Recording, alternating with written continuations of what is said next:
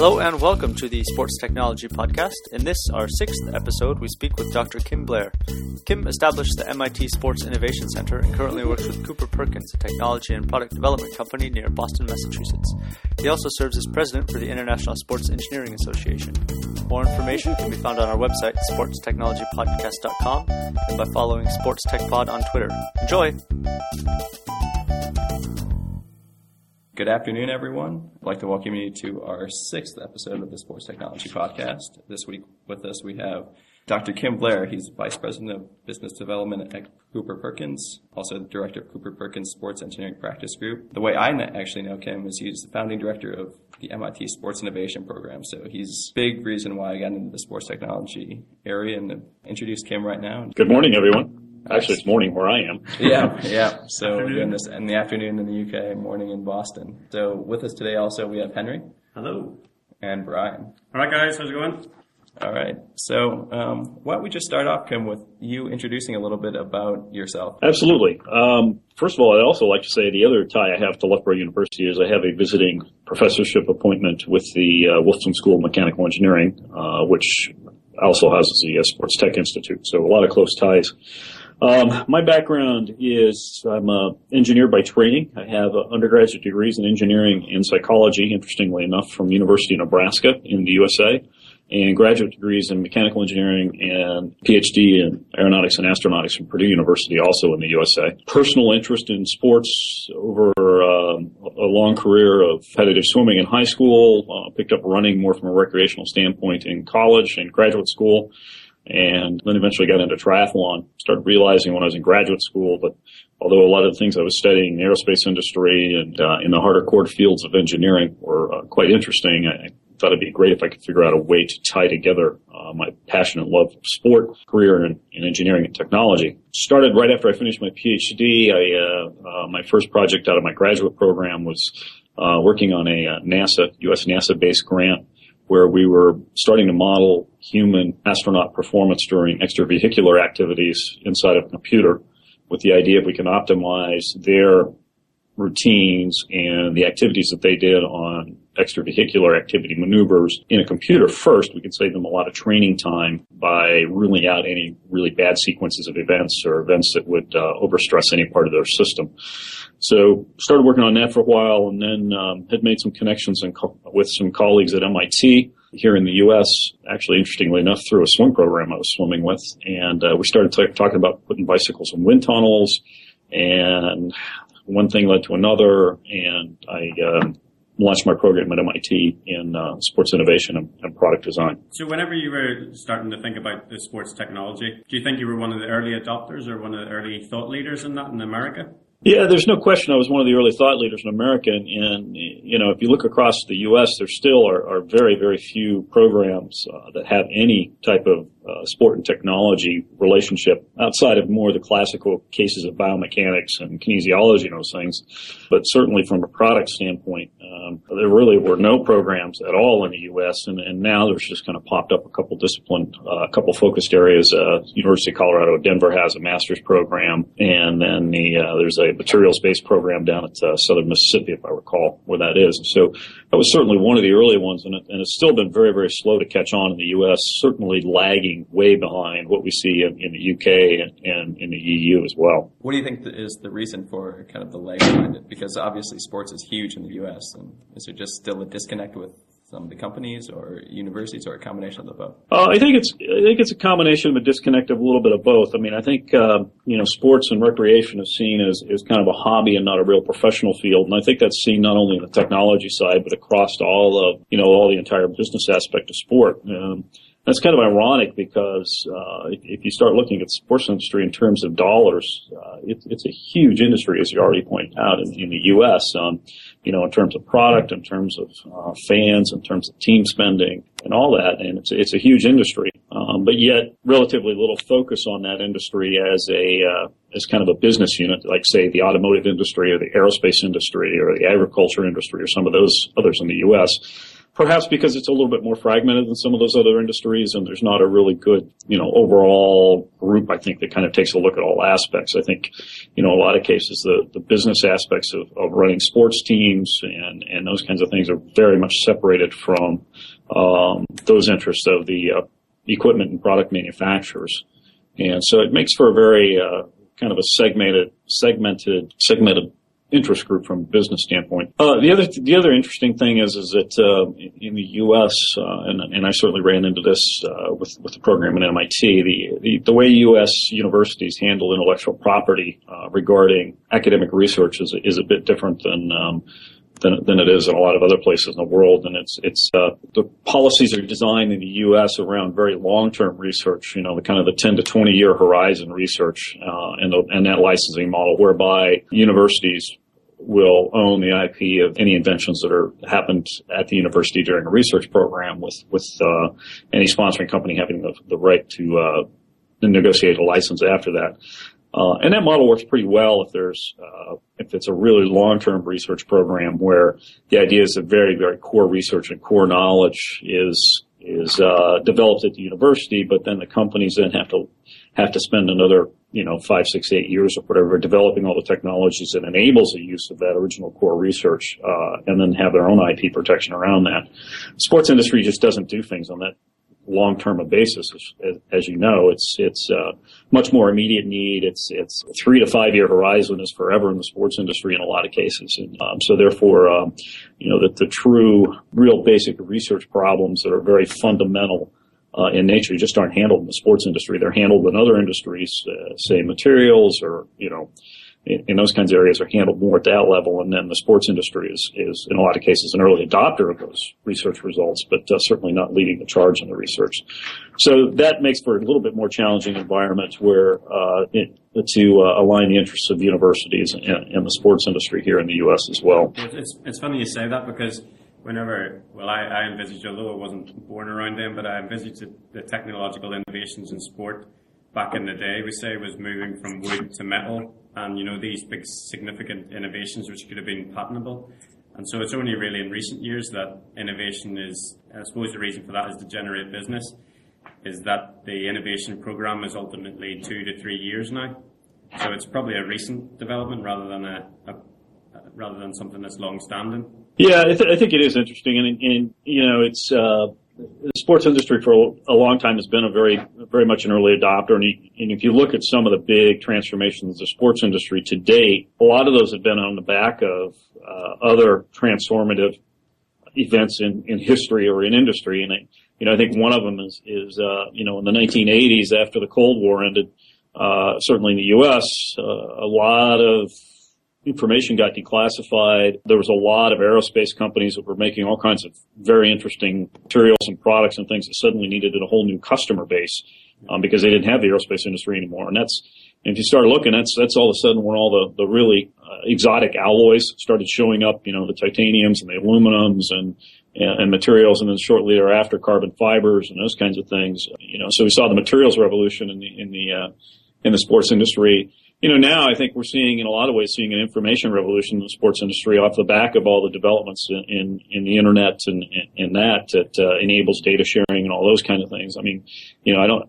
I don't think any of us would, would would argue that the sports industry didn't, you know, certainly didn't invent the internet, but uh, the sports industry is certainly one of those that is is uh, being an early adopter and trying to figure out ways to uh, capitalize on that. Not not only from a technology standpoint, you know, with products like uh, the Nike Apple um, uh, integration um, using data sharing, but also in, in uh, you know more on the sports fan base side, and, you know, Facebook pages for, for, for sports teams and, and a lot of communication for sports teams and those types of things as well. You know, sharing statistics, sharing information. You know, the internet having enabled um, all the virtual, you know, virtual teams that, that, that people can get involved with in, in, in, the different sports leagues and those kinds of things as well. So it's, uh, you know, the sports industry, uh, certainly an early adopter and certainly pushes the limits of a lot of the technologies. Uh, no question about it. Yeah, it's interesting you say that because we always have this debate, or certainly in the last couple of episodes, we've had debates about what a sports engineer is or what a sports technologist is.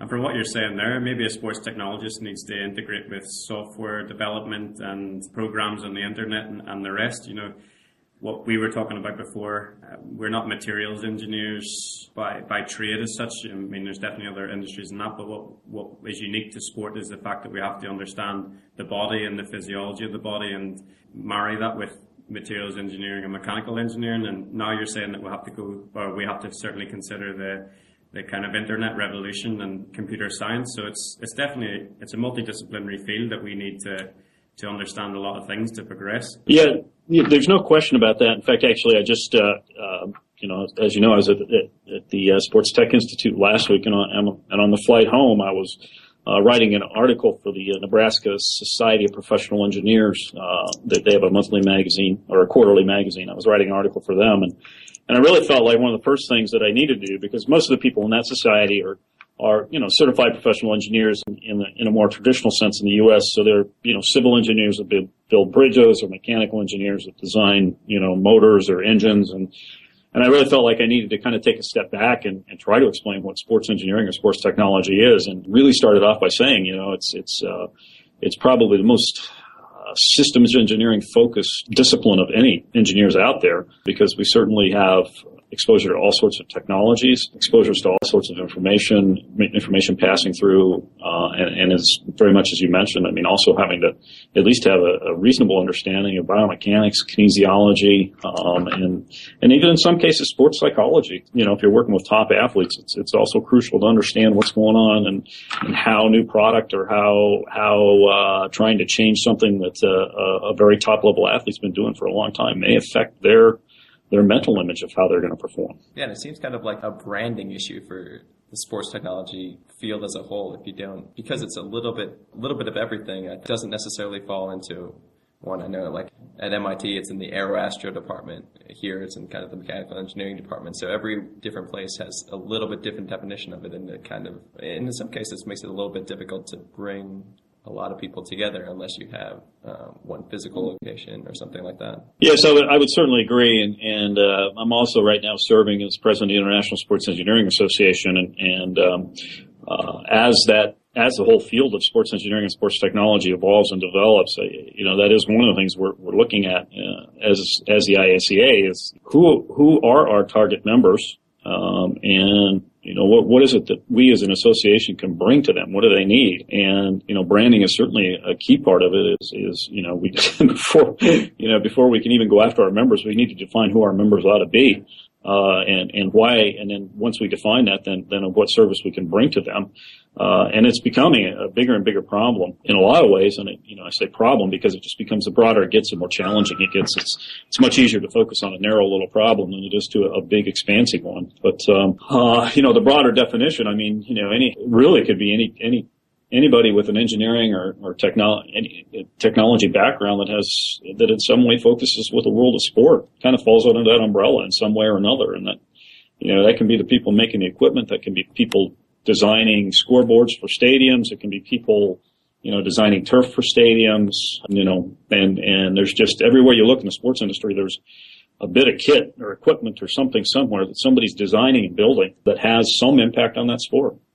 I, I think it's exciting as well, Kim. I mean, in the Sports Tech Institute, we get people coming in from all different backgrounds, and certainly when we're designing products or thinking about products, first of all, we think about the materials and engineering and the manufacture and the concept, but then after that, we start thinking on the style and how that person's going to adopt it. And then you're looking into color psychology and how we perceive, you know, visual acuity and, and all the rest. And it's just, it's just so exciting. And I hope that it grows. I'm looking forward to the way it develops. Yeah, I, you know, I think it will grow. And I think that, uh, uh, you know, the, we're a long way from hitting critical mass here. I mean, I think the more the technologists and engineers get involved in these programs, um, you know, the, the, the, more that the manufacturers will understand the value we bring to it and, and the uh, and the benefit for the athlete, everyone involved.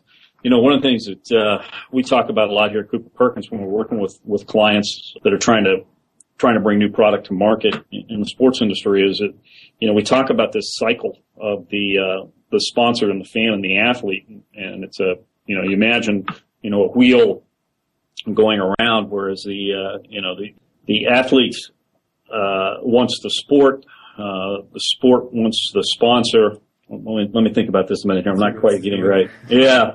Uh, so, so the athlete athlete wants the sport. um, the sport needs the sponsor, and the sponsor needs the athlete, and so you get this. Uh, you get this circle, and so a lot of times you say, okay, well, how does whatever you're working on lubricate that uh, that cycle to keep it moving? That's interesting. I don't, I don't know if many many brands certainly think about that. At the currently product developers at the moment, is quite a, a fractured design process in, in sports brands at the minute, maybe where whereby the product is, is passed on to the marketeers and the marketeers do their bit, or vice versa, but never never really linked in as far as I've seen so far. So it might be there might be a new discipline coming out of that. The circle from the Kim Blair circle or something yeah, that's that, that, that, that would be nice. Well, and the other thing too is, and, and, we see this all the time, and I'm sure you guys have have have uh, dealt with this uh, certainly around uh, some of your recent work in supporting, uh, you know, the the uh, Team GB for for London 2012, but.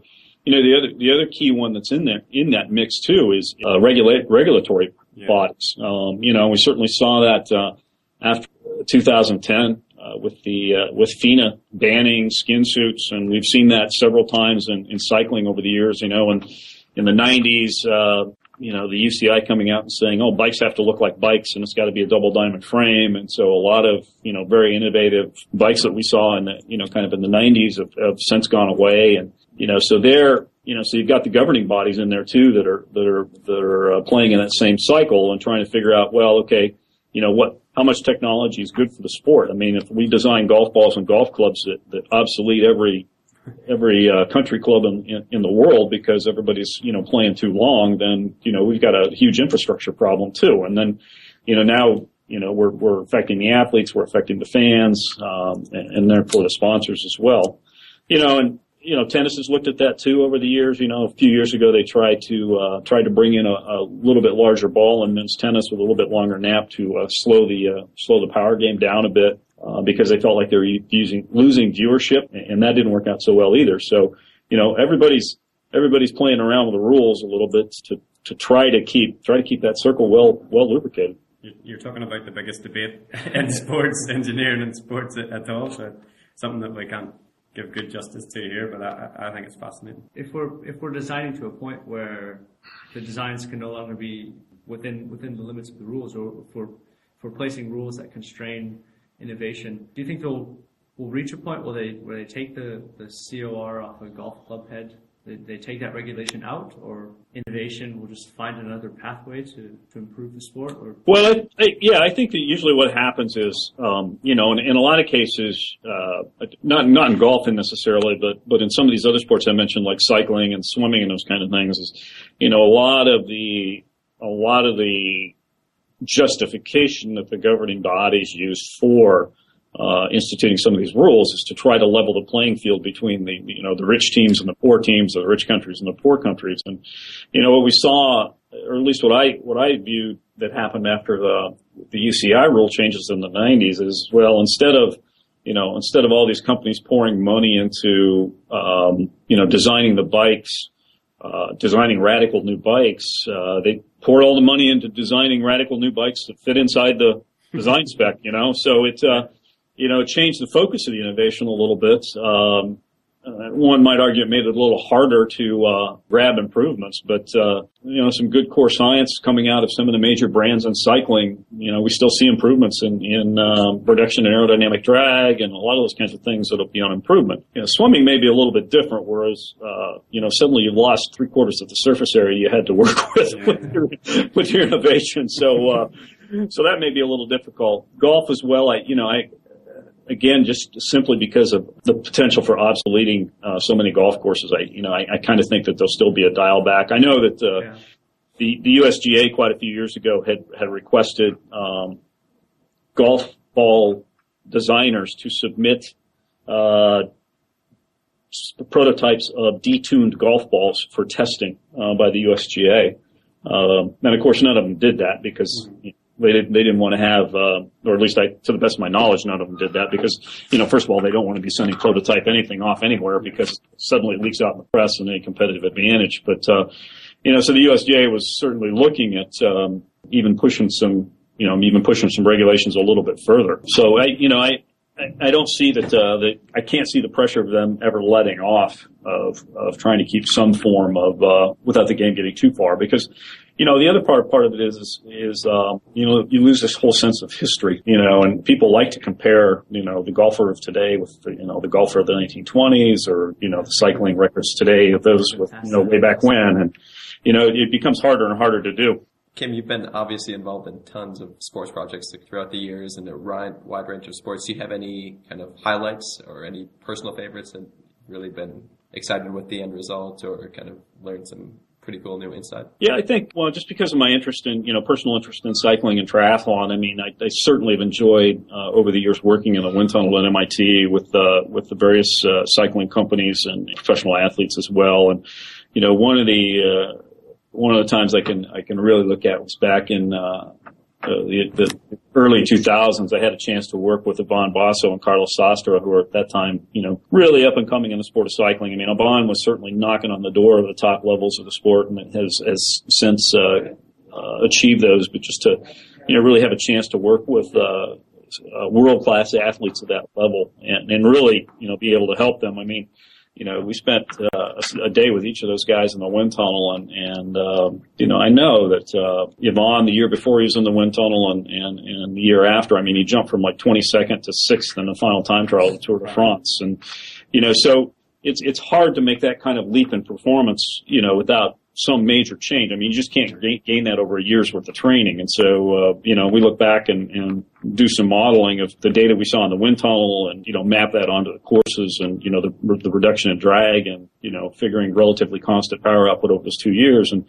you know, that's, that's within about two or three percent of where we thought he should be based on that, you know, a day in the wind tunnel. So. Is that the posture and slight adjustments with the elbow angles, for example? Or yeah, that's exactly right. Okay. That's exactly right. It was, and I would say the, the adjustments weren't necessarily slight in this case. Uh, uh, it was the first time Ivan had ever been in a wind tunnel. So, uh, this was all fairly new for him, and, and, and at the time that he came in, far off an optimal position for time trialing, and uh, we made some pretty significant changes. And and I don't remember if it was either Ivan or Carlos said after we got all done, you know, we asked him, we said, well, this, you know, we boy, we made some pretty radical changes to your uh, to your position. You know, do you think you're going to be able to use these uh, during the race? And they were all within legal limits and all that. And um, one of the two responded to me, and again, I don't recall who it was, just said, they said, looked at me and they said, well, of course we will. It's our job. so um, you know, it's uh, that's that's uh, there was an interesting response. As an amateur cyclist yourself, is this something you look forward to in, in the future as, a, as an option for the general consumer? Like, would this become perhaps part of a bike fitting uh, procedure, the, an aerodynamic tuning of your posture and, placement? Yeah, we've we've uh, over the years um, we've done quite a bit of that with uh, amateur riders uh, as well as uh, some of the pro riders, and you know myself included, a lot of members of the MIT cycling and triathlon teams as well. And um, you know, early early on, we found that there was a huge performance advantage uh, gain with wind tunnel testing. And one thing about wind tunnel testing we have discovered in, in aerodynamic position, what we have discovered is that it's, it's a little hard to eyeball. Um, there are some things that, you know, you get some kind of general rules of thumb to work with, but every once in a while, you know, just depending on somebody's flexibility or, or whatever, what worked for one rider may not work for the other. However, as that's evolved, more and more people have gotten tested and, and people have gotten a better feel for what is aerodynamic. We're not seeing riders come into the tunnel anymore and being able to get huge, huge percentage improvements. I mean, before it was,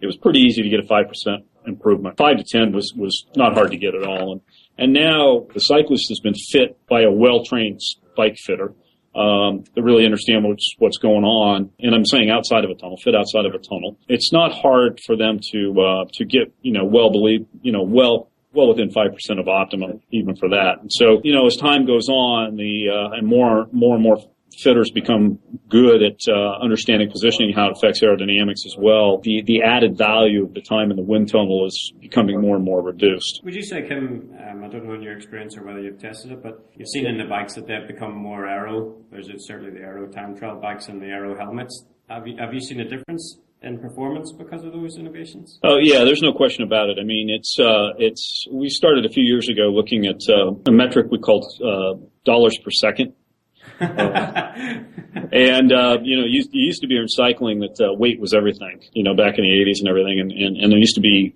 uh, well in the early days of the internet, there used to be these websites for uh, what we called weight weenies back then, where you know you could go and everybody measured everything and post you know down to the hundredth of a gram, you know, what all these parts were. People were drilling holes in pieces and, you know, trying to get rid of excess material. And so, uh, we started looking at the same thing and with our wind tunnel testing started started taking a look at commercial products that were out there and, you know, trying to give a rule of thumb of, of dollars per second. So if you buy an, bought an aero helmet or an aero wheel or, you know, replaced your frame with an aero frame, you know, how many, how many, uh, dollars per second they gave you in say a 40k time trial. And, you know, and certainly for it was for a while there, you know, about three four years ago when the uh, aero helmets first came in vogue, and again that was a rule change that, that drove that whole industry. Is that uh, once again a couple months before the Tour de France, the UCI basically said, okay, if you guys want to wear aero helmets, uh, they have to meet the crash impact standards. Whereas before, they used to be just a shell. Uh, there was no impact protection. It was purely for aerodynamics. And then suddenly all, all the uh, helmet manufacturers were making these aero helmets.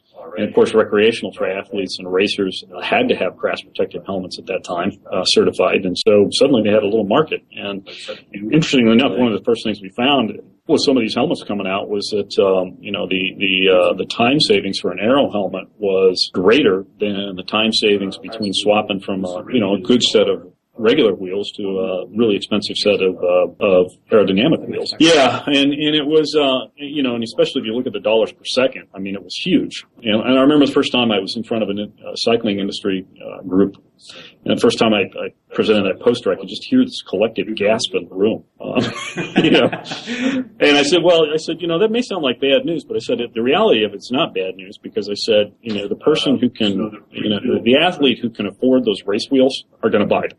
You know, that they're going to have them regardless. I said, now what you have is you have a whole new line of product that you can sell somebody that may not have, you know, the two, three thousand dollars that they need for a set of race wheels, but may have, you know, three, four hundred dollars that they're willing to spend to get faster. So now you have something you can sell them, whereas, you know, before you didn't have any. Um, so it, you know, it's uh, definitely seen some improvement there. Right, and definitely seems that part of our jobs as sports technologists is to be the salesman for either, like in cycling's case, it's, you have a fairly kind of technically advanced consumer, but in some other sports, it takes a little bit of, of prodding and artfully describing what the technological innovation and how it will help you kind of drop seconds or kind of improve jump height or something like that. So a combination of a, a lot of things, depending on on the sports that you're looking at? Well, I think we have a slowly evolving responsibility, and, you know, i in general, there we don't see. I mean, beyond safety standards, we don't see a lot of standards for sports equipment uh, marketing claims, and you know, I mean, certainly there are there are uh, lawsuits where people file things. I think one of one of the responsibilities we have as sports engineers and technologists is to to try to educate the public on um, on some of these facets of, of the technology in the sport and what it does for claims for performance improvement. And I would say in a lot of cases over the last, you know, over the last few years, as, as companies have gotten more sophisticated and consumers have gotten more sophisticated, you know, I, I would like to think across the board that the, the marketing speak has gotten a little more sophisticated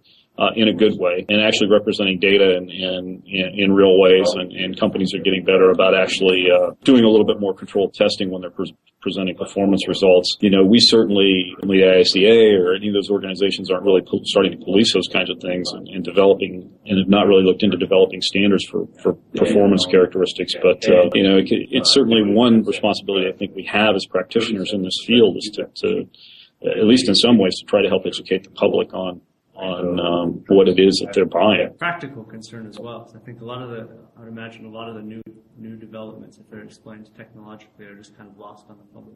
We need to be able to justify everything, but um, in order to get people to buy things, really. For our for our young listeners, or for our for our professionally developing listeners, what advice would you have um, for people looking to combine uh, engineering and sport? I, I think it's uh, you know the, the in, in, spite of the size of the dollar, the dollar size of the the, uh, the market and everything, I think that uh, you know those of us who've been able to combine a career in sports and, and, and engineering, uh, all of us I think feel fairly lucky. It's not a huge it's not a huge field, and it's a pretty tight community, and I think uh, certainly some good interdisciplinary education in in not just engineering but uh, in, in, business or psychology or product design you know some of the core fundamentals of those areas so that uh, you know you can speak with the marketing departments and, and those kind of things uh, on, on everybody's in their languages as well as your own. So I think uh, accenting uh, your core engineering knowledge with with some of the you know quote softer skills or uh, the business related aspects are very helpful in, in getting your place. I mean you know throughout your career path anything you can do to, to get closer and, and make some connections uh, in the industry is,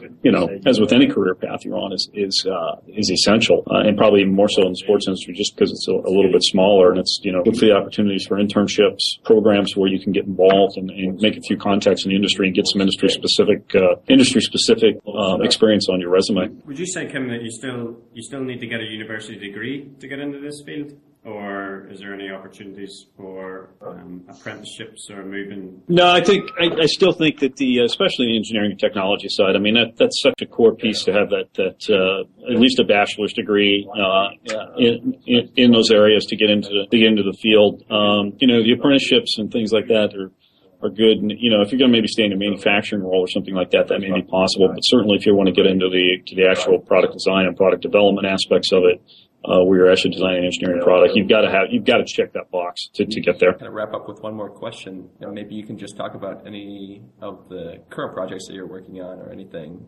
coming up with the ISEA, or if you can, maybe speak on some of the, the Cooper Perkins or MIT projects you're working on. I know. Well, one one thing I would say is uh, uh, certainly with the International Sports Engineering Association. I, We've not had a conference in the U.S. since uh, California Davis, University of California at Davis, uh, let's say maybe 2000 six was that one? Oh, 2000, 2004.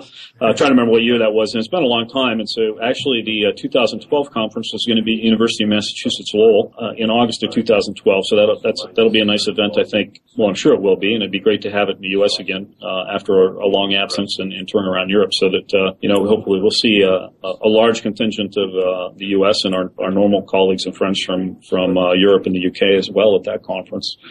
As far as projects that we're working on, it's difficult to uh, uh, you know to call anything out that's really current just because of, of proprietary issues. But you know, one of the things I think just some general trends is, is certainly in the, in the cycling space uh, because of the wind tunnel we have at MIT. There's always you know and, and student interest. We're we're always uh, looking to improve our test platform there to get better data, to be able to test more aspects, uh, narrow in on, on specific aspects of, of uh, aerodynamics and cycling and, and, how that relates to, to equipment design. Uh, we designed a couple of rigs over the last couple of years that uh, allow us to really take a look at some of the finer aspects of uh, the interaction between, you know, the bike wheels and the bike frame and a few things like that. And, and you know, hopefully in another uh, year, year and a half or so, we'll have some good publisherable results coming out of that as well. The, the other thing too is, as I mentioned the information technology side, I mean, that's that's one of the things I've been talking about uh, quite a bit now for years and years. Is you know the the, the 80s being the the uh, you know, the revolution of materials in sports. And, you know, certainly we see evolution now. I don't know that it's revolution of materials in sports, but, you know, really the, the whole future of information. I mean, there's, you know, so much improvement in, in, uh, sensor technology and, and, uh, size reduction and, and even battery power, which a lot of time is, is a, a, a key issue is, is how you power all this stuff. Uh, you know, sensors are getting smaller and becoming less and less invasive. You can put them on, on different things and, and, um, you know, it's as long as we keep that whole cycle of, of sponsor, fan, and athlete uh, in mind, I think there's a lot of opportunity to, um, to, to to develop new new measurement systems and for data sharing and, and, and, you know athlete performance enhancement and those kinds of things. And you know certainly a lot of projects I've been working on over the last few years have been very very focused on that. Awesome. So I think we'll wrap up there. And thanks again for the conversation. Like a really great overview of the your background as well as kind of the sports industry as a whole. Thanks very much, Kim. Yeah. Thanks a lot. Thank you. Uh, you're quite welcome. Thanks for the conversation, gentlemen. We hope you've enjoyed the podcast. For more information, check out sportstechnologypodcast.com. And follow us on Twitter at SportsTechPod. Thank you.